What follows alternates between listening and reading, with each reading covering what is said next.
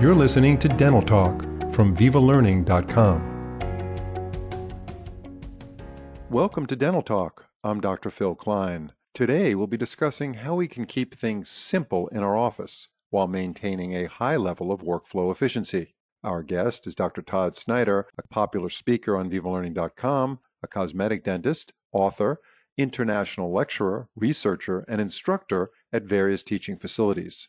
Dr. Snyder is a consultant for numerous dental manufacturing companies and has had the opportunity to research and recommend changes for many of the materials now being used in dentistry. You can reach Dr. Snyder at www.legion.dentist.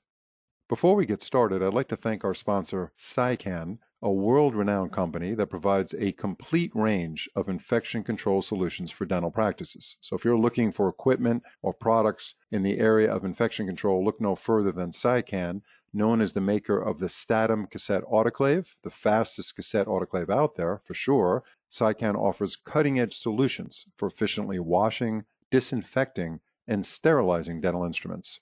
A really phenomenal company great products. You'll see it at the dental shows or showrooms and so forth. Super cutting edge stuff. They make any stereo Center stand out. So we thank SciCan for their support for this podcast series with Dr. Snyder. Dr. Snyder, it's a pleasure to have you back on the show. Thanks for having me again, Phil. So those of you who have not tapped into Dr. Snyder's previous uh, actually, they're going to be four. By the time you hear this podcast, there'll be four. But right now, we're in the middle of recording it, and there's two uh, making more by doing less was one episode, which was very good. And then profitable ways to cutting overhead was the second episode. This is the third of four episodes called Dental Office Simplicity and Workflow Efficiency. So my first question to you, Dr. Snyder, is what does it mean in the world of a dentist to simplify your practice? You know, that could go a lot of ways based on each person's business model if they have a model.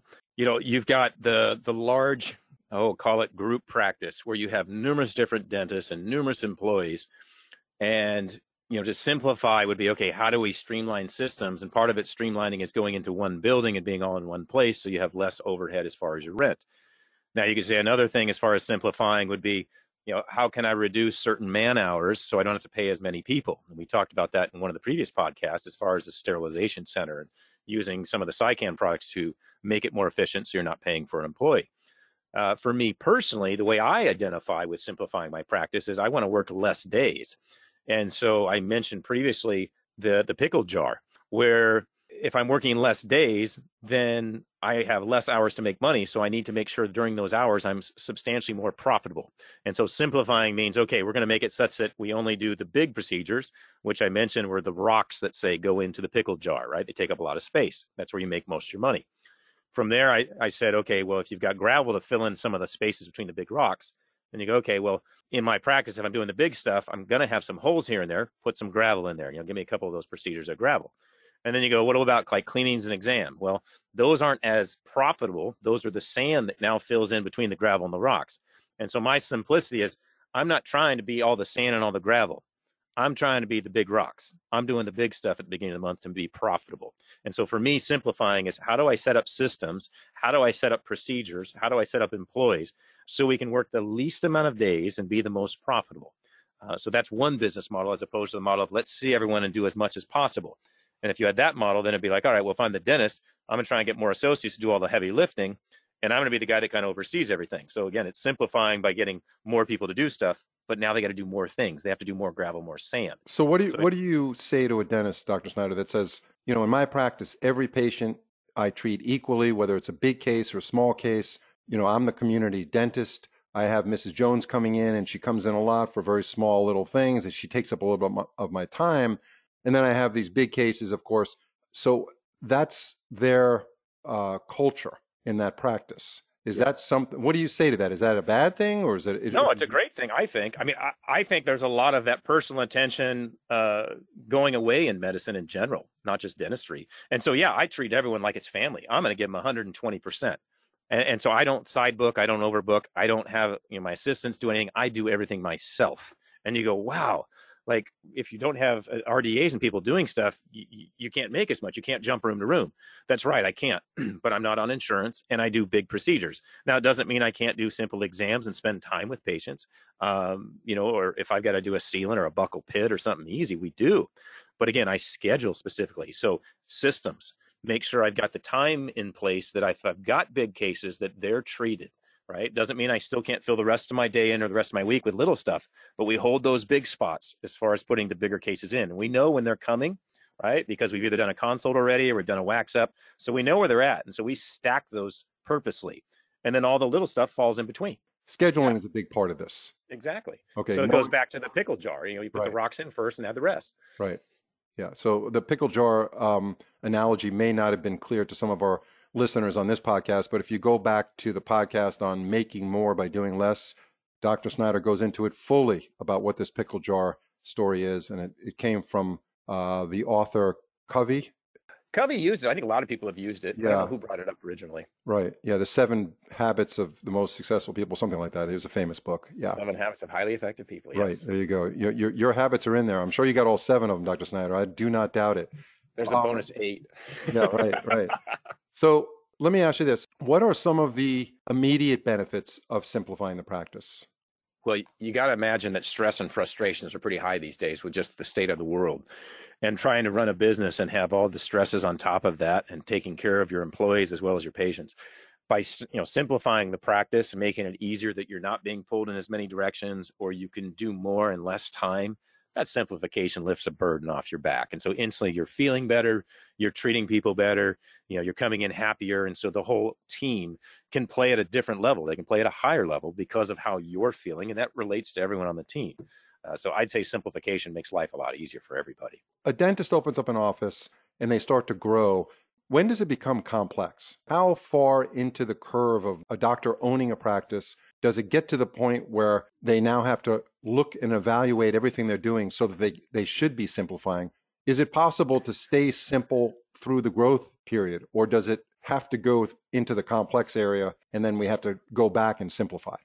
You know, I, I think you bring up a great point because I think the whole process can be simple if it's planned accordingly throughout all the steps and you have like a CPA involved and and other individuals to help train you and give you knowledge. I think you can have the whole system simplified. I think where where people go wrong with it is that sometimes they try to grow too fast or build things too quick and buy a bunch of stuff without truly looking at where they're trying to get to and then to reverse engineer where they want to be and figure out, oh, here's all the things I have to do. Most people say, well, I think I need to do this. And they just start to do things, creating more complexities and problems, only to identify later on, oh, I made a mistake. I went down the wrong road. And, and so really it's it's time management and foreshadowing of where I want to be and then reverse engineering the success. That's where I would say you you can actually be beneficial in simplifying the practice the whole time if you look at it properly. Okay, so it's almost I mean it's very analogous to health. You want to eat healthfully and take care of yourself and exercise and maintain good health. You don't want to get to the point where you're not in good shape and you're ill and then you have to go back in time and say let's try to fix this. Let's let's try to take the right steps to make myself healthier when you've kind of abused your body a little bit for the last 10 or 15 years. So I guess that's a great analogy. Well, again, I, I, think that's where you need mentors and or, um, you know, hiring attorneys and CPAs and things like that to help guide you when you're making certain decisions. Because let's face it, as, as dentists, we don't have any business training background typically. And so I think oftentimes we learn by failures. And so rather than to learn by failures, which isn't a bad thing, you know, we do it every day, but I think you could speed things up for someone who's already helped other people, other dentists through the same pitfalls, or talk to colleagues that have, you know, gone through the same errors and, and trying to help you sidestep those. I think all of that becomes beneficial versus just saying, well, I'm going to try this and see what happens. Um, and I and I mentioned earlier, think of where you want to be. What's the goal for this year, two years, four years, five years? And then reverse engineer every step that has to be done. And so I think thinking ahead and planning for success as opposed to hoping for success and just buying things randomly or doing things randomly, thinking that maybe this will be the thing that works. And if it's not, I'll just try something else. That creates a lot of stress and frustration. For sure. So on your program, Legion.dentist, that's Legion, L E G I O N dot dentist, do you work with dentists on a personal level to help them get through these kinds of challenges? You know, that's the unique thing about my program is depending on how long you stay in it. Yeah, it's personalized every day. You've got access to me every day, 24 7. So we, we go through a ton of different things and we talk one on one as well as in groups. And uh, we share a lot of concepts to help dentists, you know, sidestep problems and get places faster. So that's something that uh, I'm talking to our audience now.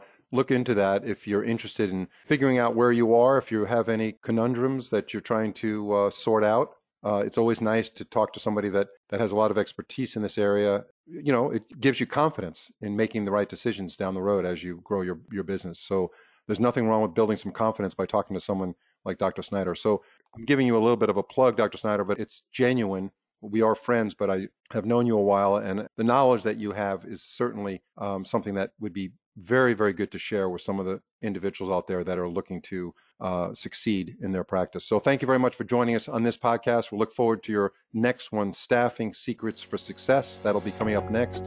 And in the meantime, have a great day. Thanks again, Phil.